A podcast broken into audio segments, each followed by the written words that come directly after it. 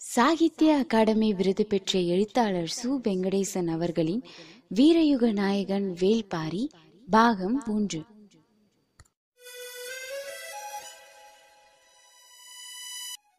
அத்தியாயம் மூன்று. செழித்து வளர்ந்திருந்த பொருட்கள் தோல் அளவுக்கு இருந்தன. அதற்கு நடுவில் மெல்லிய கோடு போல இருக்கும் ஒற்றையடி பாதையை கவனமாக பார்த்து நீலன் முன் நடந்தான். சிறிது நேரம் எந்த பேச்சும் எழாமல் இருந்தது. சூரியன் காரமலையின் பின்புறம் இடுப்பளவுக்கு இறங்கியிருந்தான். வலி சற்று குறைந்தது போல் இருந்தது. கபிலர் பேச்சை தொடங்கினார். இந்த காட்டில் எவ்வளவோ அழகான வடிவு கொண்ட வாசனை பூக்கள் இருக்கின்றன. அவற்றையெல்லாம் விட்டுவிட்டு பனம்பூவை ஏன் பரம்பு நாட்டின் குலச்சின்னமாக ஆக்கினார்கள்? பனம்பூ வெறும் அழகு அல்ல. ஆயுதம். அது ஆயுதம் மட்டுமல்ல பேரழகு. இந்த மலைத்தொடர் எங்கும் அலைந்து திரியும் வேளிர் மக்கள் பனம்பூவின் குருத்து ஒன்றை எப்போதும் தங்களின் இடுப்பில் செருகி வைத்திருப்பார்கள். குட்டையில் தேங்கி கிடக்கும் நீரில் நஞ்சு ஏறியிருக்கும். அலைந்து திரிபவர்களுக்கு தாகம் எடுத்தால் எந்த குட்டை நீரிலும் பனங்குருத்தை போட்டு சிறிது நேரம் கழித்து அந்த நீரை அருந்துவார்கள். எவ்வித நஞ்சும் தாக்காது. அது ஒரு நஞ்சு முறி. பணம்பூ அழகு ஆயுதம் அருமருந்து. இன்னும் எவ்வளவோ இருக்கின்றன. பேசிக்கொண்டே நடையின் வேகத்தை கூட்டினான் நீலன். கதை சொல்ல ஆரம்பித்தால் கபிலர் பசுவின் பின்னால் வரும் கன்றை போல வருவார் என்பதை அவன் கண்டறிந்து நீண்ட நேரமாகிவிட்டது. பரம்புமலையின் பனைமரத்துக் கல்லை அருந்து இருக்கிறீர்களா? இல்லை. இன்னும் சற்று விரைவாக நடந்தால் இன்றே அருந்தலாம். கபிலர் நீண்ட நேரம் கழித்து வழிமறந்து சிரித்தார். கல்லை சொல்லி இழுக்கிறான் என தெரிந்தது. ஏன்? நேரம் கழித்து போனால் கல் தீர்ந்து விடுமா? இறக்கப்பட்ட கல்லுக்கு ஒரு நேரம் இருக்கிறது. கல் மதப்பேறி திரண்டிருக்கும் போது அருந்த வேண்டும். அப்போதுதான் கீழ்நாக்கில் இருந்து உச்சந்தலைக்கு பாய்ந்தோடி கிறங்கச் செய்யும். நேரம் தவறினால் அந்த ஆட்டம் தவறும். உன் பேச்சே கல்லூரி கிடைக்கிறதே. நான் சிறுவன். நீங்கள் பாரியோடு அமர்ந்து கல் அருந்த வேண்டும். மஞ்சள் கொடியில் இருந்து இறங்கும் சாற்றை துளி துளியாக இறக்கி சுண்ணத்தின் அளவை கூட்டி குறைத்து கல்லுக்குள் இருக்கும் போதைக்கு வித்தை காட்டுவான் பாரி. அவனோடு அமர்ந்து கல் அருந்தும் நாள்தான் வாழ்வின் திருநாள். கபிலர் வாஞ்சியோடு அவனை பார்த்தார். கல்லையும் மிஞ்சிய இடத்தில் பாரியை வைத்திருக்கிறானே என யோசிக்கையில் நீலன் தொடர்ந்தான். பாணர்கள் பாரியை பனையன் மகனே என வர்ணித்து பாடியுள்ள பாடலை கேட்டிருக்கிறீர்களா? இல்லை. முழுநிலா நாளில் அந்த அரிய காட்சியை காண வேண்டுமே. ஆதிமலை அடிவாரம் ஊரு மன்றலில் எல்லோரும் திரண்டிருக்க தொண்டகப்பறை முழங்க பனையன் மகனே பனையன் மகனே என பாடலை பாடத் தொடங்கினால் பரம்பு நாடே எழுந்து ஆடும். சொல்லும் போதே துள்ளி குதித்தான் நீலன். தனியொரு வீரன் நாட்டை ஆளும் தலைவனை இவ்வளவு நேசிப்பதா? பிற நாட்டில் அரசனுக்கும் அரச தொழில் செய்யும் வீரர்களுக்கும் குடிமக்களுக்கும் இடையே இல்லாமல் போன அன்புமயமான ஒரு அடிச்சரடு பரம்பு நாட்டில் இருப்பதை பார்த்தார் கபிலர்.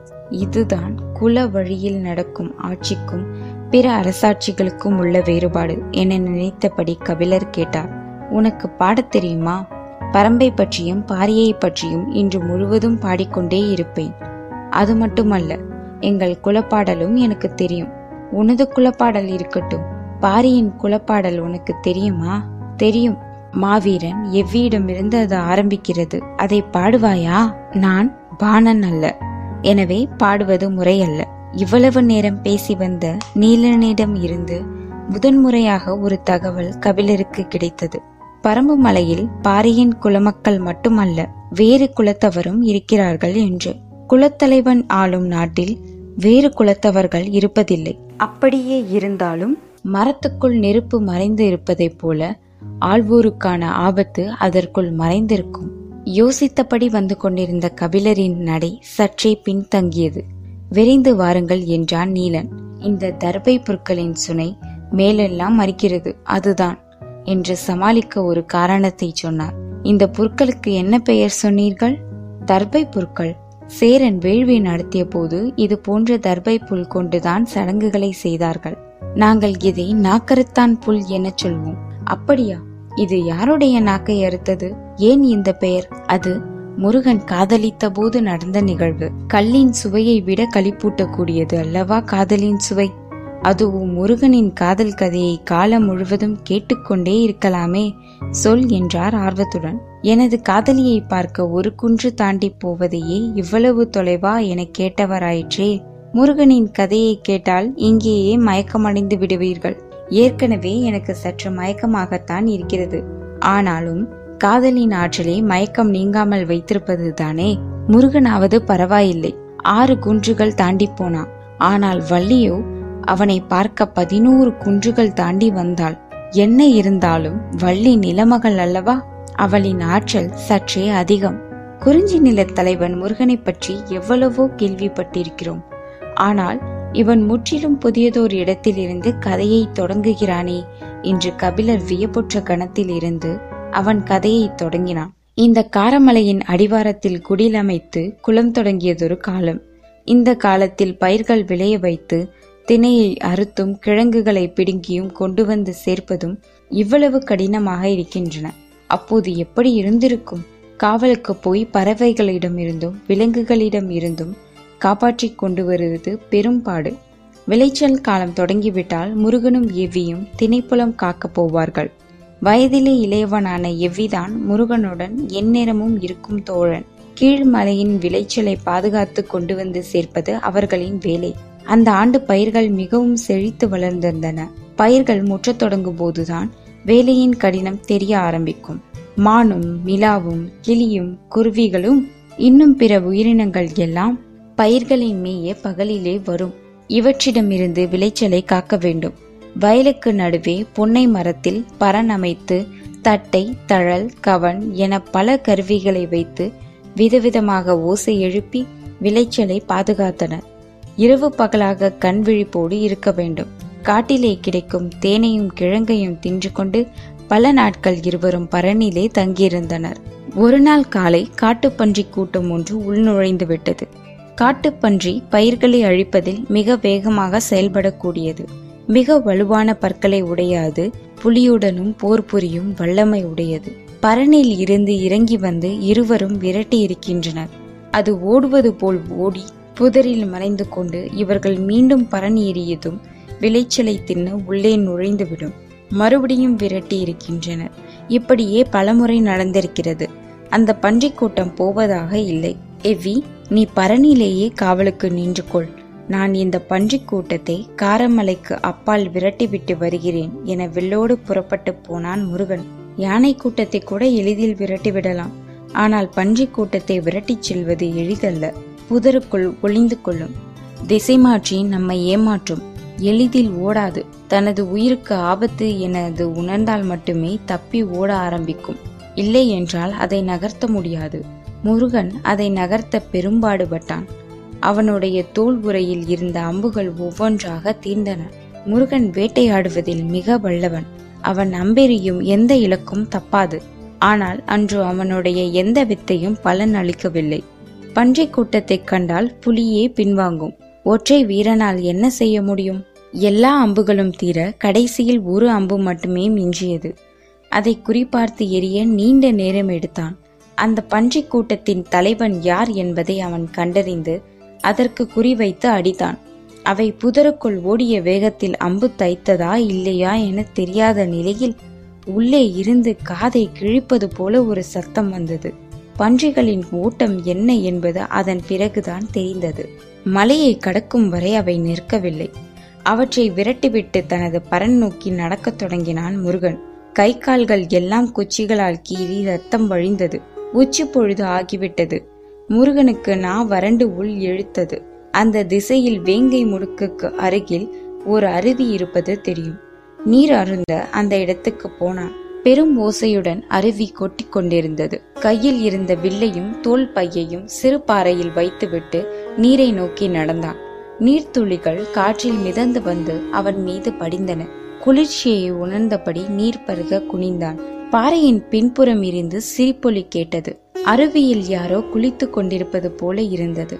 யார் என உற்று பார்த்தான். தெரியவில்லை. சற்று அருகில் போய் பார்ப்போம் என நகர்ந்து முன்னே சென்றான். அவனது கண்களையே அவனால் நம்ப முடியவில்லை. கொட்டும் அருவிக்குள் இருந்து சற்றே விலகி அவள் வெளியே வந்தாள். தான் வாழ்வில் இதுவரை பார்த்திராத பேரழகு உறைந்து நின்றான் முருகன். எவ்வி எத்தனையோ முறை சொல்லி பார்த்தான். திணைக்கதிர் பறிந்து நிற்கிறது. அறுப்பு முடிந்ததும் அவளை தேடி போவோம் என்று. ஆனால் முருகனோ ஒரு நாள் கூட தாமதிக்க தயாராக இல்லை. அப்புறம் கதிரை எங்கே காப்பாற்றுவது? எல்லா பறவைகளும் விலங்குகளும் அவர்கள் காவல் காத்த நிலத்துக்கு வந்து சேர்ந்தன. பறவைகள் எல்லாம் திணைக்கதிரை தின்றுவிட்டு பரன் மேல் உட்கார்ந்து ஓய்வெடுத்தன. விலங்குகள் பரனின் அடிவார நிழலில் இலைப்பாறின பல நாட்கள் அலைந்து பச்சை மலைத்தொடரின் இரண்டாவது அடுக்கில் இருக்கும் வள்ளியின் இருப்பிடத்தை கண்டறிந்தனர். அந்த இடத்தை பார்த்ததும் எவ்வி சொன்னான் இவர்கள் நம்மை ஏற்க மாட்டார்கள். ஏன்? இவர்கள் கொடிக்குளம். நாமோ வேடர் குலம் எப்படி ஏற்றுக்கொள்வார்கள்? ஏற்றுக்கொள்ள வேண்டியது வள்ளி மட்டும்தான். மற்றவர்களை பற்றி ஏன் யோசிக்கிறாய்? அவளது சம்மதம் பெற வழி சொல். பேசிக் கொண்டிருந்த போது வள்ளி தன் தோழிகளோடு போவதை பார்த்ததும் எவ்வி சொன்னான் இந்த மலைத்தொடரிலேயே மிக அழகானவன் நீதான் என்று நினைத்திருந்தேன். ஆனால் இப்போதுதான் தெரிந்தது என்ன அழகு என்றால் என்னவென்று. எவ்வி சொன்னபோது முருகன் மகிழ்ந்து சிரித்தான். இதுவரை இல்லாத ஒரு பேரழகாக அந்த சிரிப்பு இருந்தது. அதன் பிறகு அவளை சந்தித்து பேசி அவளின் சம்மதம் பெற நடந்த முயற்சிகள் எத்தனையோ ஆனால் ஒன்றும் கைகூடவில்லை. இந்த காட்டில் அவள் அறியாதது எதுவும் இல்லை. எனவே எதை கொண்டும் அவளின் மனதில் தனித்த இடத்தை பெற முடியவில்லை. முருகன் என்ன முயற்சி செய்தாலும் வள்ளி ஏறெடுத்து கூட பார்ப்பதாக இல்லை. திணைப்புலம் காப்பதும் பறவைகளை கவன்கள் கொண்டு விரட்டுவதும் மான்கள் வந்தால் தப்பையால் ஒலி எழுப்பி துரத்துவதுமாக வள்ளி வழக்கம் போல தனது வேலைகளை பார்த்து கொண்டிருந்தார். முருகனுக்குத்தான் வழியே பிறக்கவில்லை. ஒரு நாள் எவ்வி ஓர் ஆலோசனை சொன்னான். அவள் திணைப்புலம் காத்து வீடு திரும்பும் வழியில் அருவி கடந்து சிறிது தூரத்தில் சரக்கொன்றை மரம் ஒன்று இருக்கிறது. அந்த இடத்துக்கு அவள் போகும்போது நீ அவளின் எதிர்பட்டு நின்று பேசு. உன் காதலை சொல். அவள் ஏற்றுக்கொள்வாள். அந்த இடத்தில் அப்படி என்ன இருக்கிறது? என்று முருகன் கேட்டான். அந்த இடம் முழுக்க முல்லைக்கொடி படர்ந்து கிடக்கிறது. அவள் மாலை நேரம்தான் வருவாள். அப்போதுதான் முல்லை மலரத் தொடங்கும். அந்த மனம் யாவரையும் மயக்கும். காற்று எங்கும் சுகந்தம் வீசும். உன் காதல் அங்கே கைகூடும் என்று சொல்லி அனுப்பினான். முருகனும் அவன் சொன்ன இடத்தில் அவளை எதிர்கொண்டு பேசினான். முதல் முறையாக அவள் அவனிடம் பேசத் தொடங்கினாள். ஆனால் அந்த பேச்சில் காதல் இருப்பது போல தெரியவில்லை. காட்டுக்குள் தப்பிப்போன ஆட்டுக்குட்டியை விசாரிப்பதைப் போலத்தான் அந்த விசாரிப்பு இருந்தது. எவ்வி இன்னொரு யோசனை சொல்ல முன்வந்த போது முருகன் தடுத்து விட்டான். காதல் சம்பந்தப்பட்டவர்களின் சாமர்த்தியத்தால் தான் கைகூடும் என்று சொல்லிவிட்டு புறப்பட்டான். வழக்கம் போல வள்ளி செல்லும் வழியில் எதிர்பட்டான். உன்னை ஒரு இடத்துக்கு அழைத்துச் செல்ல விரும்புகிறேன். நீ என்னோடு வா என்று அழைத்தான். அவளோ திணைப்புலத்துக்கு போக வேண்டும். தோழிகள் காத்திருப்பார்கள் என்று காரணம் சொல்லி மறுத்தாள் அதிக நேரம் இல்லை சிறிது நாழிகை வந்தால் போதும் என வலியுறுத்தினான். வள்ளியும் வேறு வழியின்றி சரியென தலையாட்டினாள். முருகன் அவளை அழைத்து கொண்டு சென்றான். இருவரும் எதையும் பேசிக்கொள்ளவில்லை கூச்சம் தவிர்த்து முருகன் பேச்சை தொடங்கினான். உன் தாய் வள்ளிக்கிழங்கு எடுக்கப் போன இடத்தில் இடுப்பு வலி கண்டு உன்னை ஈன்றெடுத்ததால் வள்ளி என பெயர் வைத்தார்களாமே. அது ஊரார் சொல்லும் காரணம். உண்மை காரணம் வேறு என்று மட்டும் சொல்லி நிறுத்தி கொண்டாள் என்னவென்று சொல்லவில்லை. சிற்றோடையில் நீர் ஓடிக்கொண்டிருந்தது. கல்மேல் கால் பதித்து அதை தாவி கடந்தனர். அந்த இடத்தில் தனியாக ஒற்றை மரம் ஒன்று இருந்தது. முருகன் வள்ளியை அந்த மர அடிவாரத்தில் போய் சிறிது நேரம் நிற்கச் சொன்னான். அவளும் மரத்தின் அருகே போனாள். முருகனோ நீரோடையின் அருகில் இருக்கும் சிறு பாறையில் அமர்ந்து கொண்டு அவளை பார்த்தபடி இருந்தான். எதற்கு இங்கே நிற்கச் சொல்கிறான்? என்ற யோசனையிலேயே அவள் நின்று கொண்டிருந்தாள். மேலே பார்த்தாள். மரம் முழுக்க காயும் மொட்டுமாக இருந்தன. ஒரு பூ கூட இல்லை. இது என்ன மரம்? இதுவரை பார்த்ததில்லையே என யோசித்தாள். மரத்தின் மீது கை வைத்து பட்டையை சிறிது உரித்து நுகர்ந்து பார்த்தாள். என்ன மனம் என்பதை அவளால் கண்டுபிடிக்க முடியவில்லை. நின்றது போதுமா என்று கேட்டாள். முருகனோ இன்னும் சிறிது நேரம் என்றான் மரப்பட்டைகளின் ஊடே எறும்பு வரிசை ஒன்று போய்க் கொண்டிருந்தது. அதை உற்று பார்த்தபடி விரல்களால் பட்டைகளை மெதுவாக வருடினாள். அவளுக்கு ஏதோ ஒரு உள்ளுணர்வு தோன்றியது. என்னவென்று தெரியவில்லை. புறப்படலாம் என்றான் முருகன். அவளும் புறப்பட்டாள். நடந்து வரும்போது அந்த மரத்தை மீண்டும் மீண்டும் திரும்பி பார்த்தாள். ஆனால் முருகனிடம் எதுவும் கேட்கவில்லை. இவளை எதிர்பார்த்து தோழிகள் காத்திருந்தனர். வந்ததும் சற்றே கோபித்து கொண்டனர். மறுநாள் பொழுது விடியவும் முருகன் புறப்பட்டான். எங்கே? என்று எவ்வி கேட்டான். நேற்று வள்ளியை அழைத்துச் சென்ற இடத்துக்கு என்றான். மீண்டும் அதே இடத்துக்கா? ஆம். காரணத்தை வந்து சொல்கிறேன் என்று சொல்லிவிட்டு புறப்பட்டவன் புதிய பரன் ஒன்று அமைத்து வை. நான் திரும்பி வரும்போது வள்ளியும் உடன் வருவாள் என்று சொல்லிச் சென்றான். எவ்வி வியப்போடு பார்த்தான். முருகன் வழக்கத்தை விட உற்சாகத்தோடு சென்றான். நேற்று சந்தித்த இடத்திலேயே வள்ளியை சந்தித்தான். சிறிது நேரம் என்னுடன் வா என்று அழைத்தான்.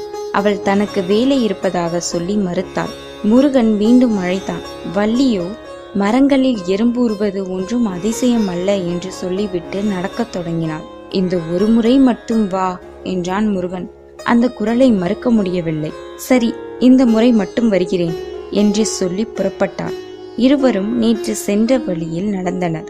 வள்ளி கேட்டாள் முருகு என்று ஏன் உனக்கு பெயர் வைத்தார்கள்? நான் மிக அழகாக இருந்ததால் இந்த பெயர் வைத்ததாக எனது தாய் சொன்னாள். பதிலை சொல்கையில் முருகனின் முகமெல்லாம் வெட்கம் பூத்தது. எங்கள் ஊரில் எட்டு வகை கல் உண்டு. அதில் ஒரு வகை கல்லுக்கு முருகு என பெயர் என்றால் வள்ளி. கல்லுக்கு எதற்கு இந்த பெயர் வைத்தார்கள் என்று கேட்டான் முருகன். தெரியவில்லை. மயக்கும் தன்மை இருப்பதால் இந்த பெயர் வைத்திருப்பார்கள் என நினைக்கிறேன் என்றாள் வள்ளி. முருகன் திரும்பி அவளை பார்த்தான். அவள் தலை குனிந்திருந்தாள். ஆனாலும் அவளது முகத்தில் படர்ந்த வெட்கத்தை மறைக்க முடியவில்லை. பேசியபடியே அந்த நீரோடை அருகில் வந்தார்கள். முருகன் வழக்கம் போல அந்த இடத்தில் இருந்த சிறு பாறையின் மீது ஏறி அமர்ந்தான். வள்ளி மரத்துக்கு அருகே போக ஓடையை தாண்டி குதித்து தலை தூக்கி பார்த்ததும் அப்படியே அதிர்ந்து நின்றாள். அவள் கண்களையே அவளால் நம்ப முடியவில்லை. உறைந்து போனவளாக கண்ணிமை கொட்டாமல் பார்த்தாள். எதிரில் இருந்த அந்த மரம் முழுவதும் பூக்கள் பூத்து குலுங்கின. மஞ்சளும் நீலமும் ஒன்று கலந்த வண்ணத்தில் முயல் காதை போல நீண்டு விரிந்த மலர்கள். மரமே நிரம்பி வழியும் பூக்கூடையாக நின்று ஆடியது. ஒரு சிற்றிலை கூட தெரியவில்லை. மலரின் மனம் காற்றெங்கும் பரவ அந்த வெளியே மனத்து கிடந்தது. நம்பவே முடியாத அதிசயத்தை பார்த்தபடி இருந்த வள்ளி திரும்பி முருகனை பார்த்தாள். நேற்று ஒரு பூ கூட இல்லாத மரத்தில் இன்று மரம் எங்கும் பூக்கள் பூத்து குலுங்குகின்றனவே. எப்படி? முருகன் சொன்னான். பெண்ணுடைய அணுக்கத்தால் மலரும் மரம் இது. நேற்று நீ இதை தொட்டு தழுவினாய். உன் மூச்சுக்காற்றை அதன் பட்டைகளும் கணுக்களும் நுகர்ந்தன. இதன் அத்தனை முட்டுகளுக்குள்ளும் உன் பெண்மை பாய்ந்தோடியது. பல ஆண்டு காத்திருப்புக்கு பிறகு அது பூ பெய்தியுள்ளது. இதன் பெயர் ஏழிலை பாலை. இந்த காட்டில் இருக்கும் பேரதிசயங்களில் இதுவும் ஒன்று. அந்த மொத்த பூக்களும் தனக்குள் இருந்து மலர்ந்தனவா? வள்ளிக்கு உடல் செலிர்த்தது. ஓடிச் சென்று அந்த மரத்தை கட்டித் தழுவினாள் பட்டைகளின் மீது இதழ் குவித்து முத்தமிட்டு இறுகத் தழுவினாள் கண்களில் நீர் வழிந்தது. அவளது மார்பகங்களை கணுக்கள் குத்தி அழுத்தின. மெய்மறந்து கண்கள் செருகினாள் மரம் குலுங்கி பூக்களை உதிர்த்தது. அவளது அணைப்புக்குள் இப்போது முருகன் இருந்தான். அவளது கரங்கள் இணைந்து முருகன் கழுத்தை நெருக்கின. அவளது கீழ் உதடு நடுங்கியது. அதன் விளிம்பில் இருந்த சிறு மச்சத்திலிருந்து முருகனின் பார்வை நகரவே இல்லை. இருவரது மூச்சுக்காற்று மோதி திரும்பின. காதல் அனலடிக்க ஏழிலை பாலையும் சூடேறியது. பூக்கள் சொரிந்து அவர்களது உடல்களை மூடின. ஆனாலும் உள்ளுக்குள் மலர்ந்து கொண்டே இருந்தன. அத்தியாயம் மூன்று. முடிவுற்றது. பாரியுடனான பயணம் தொடரும்.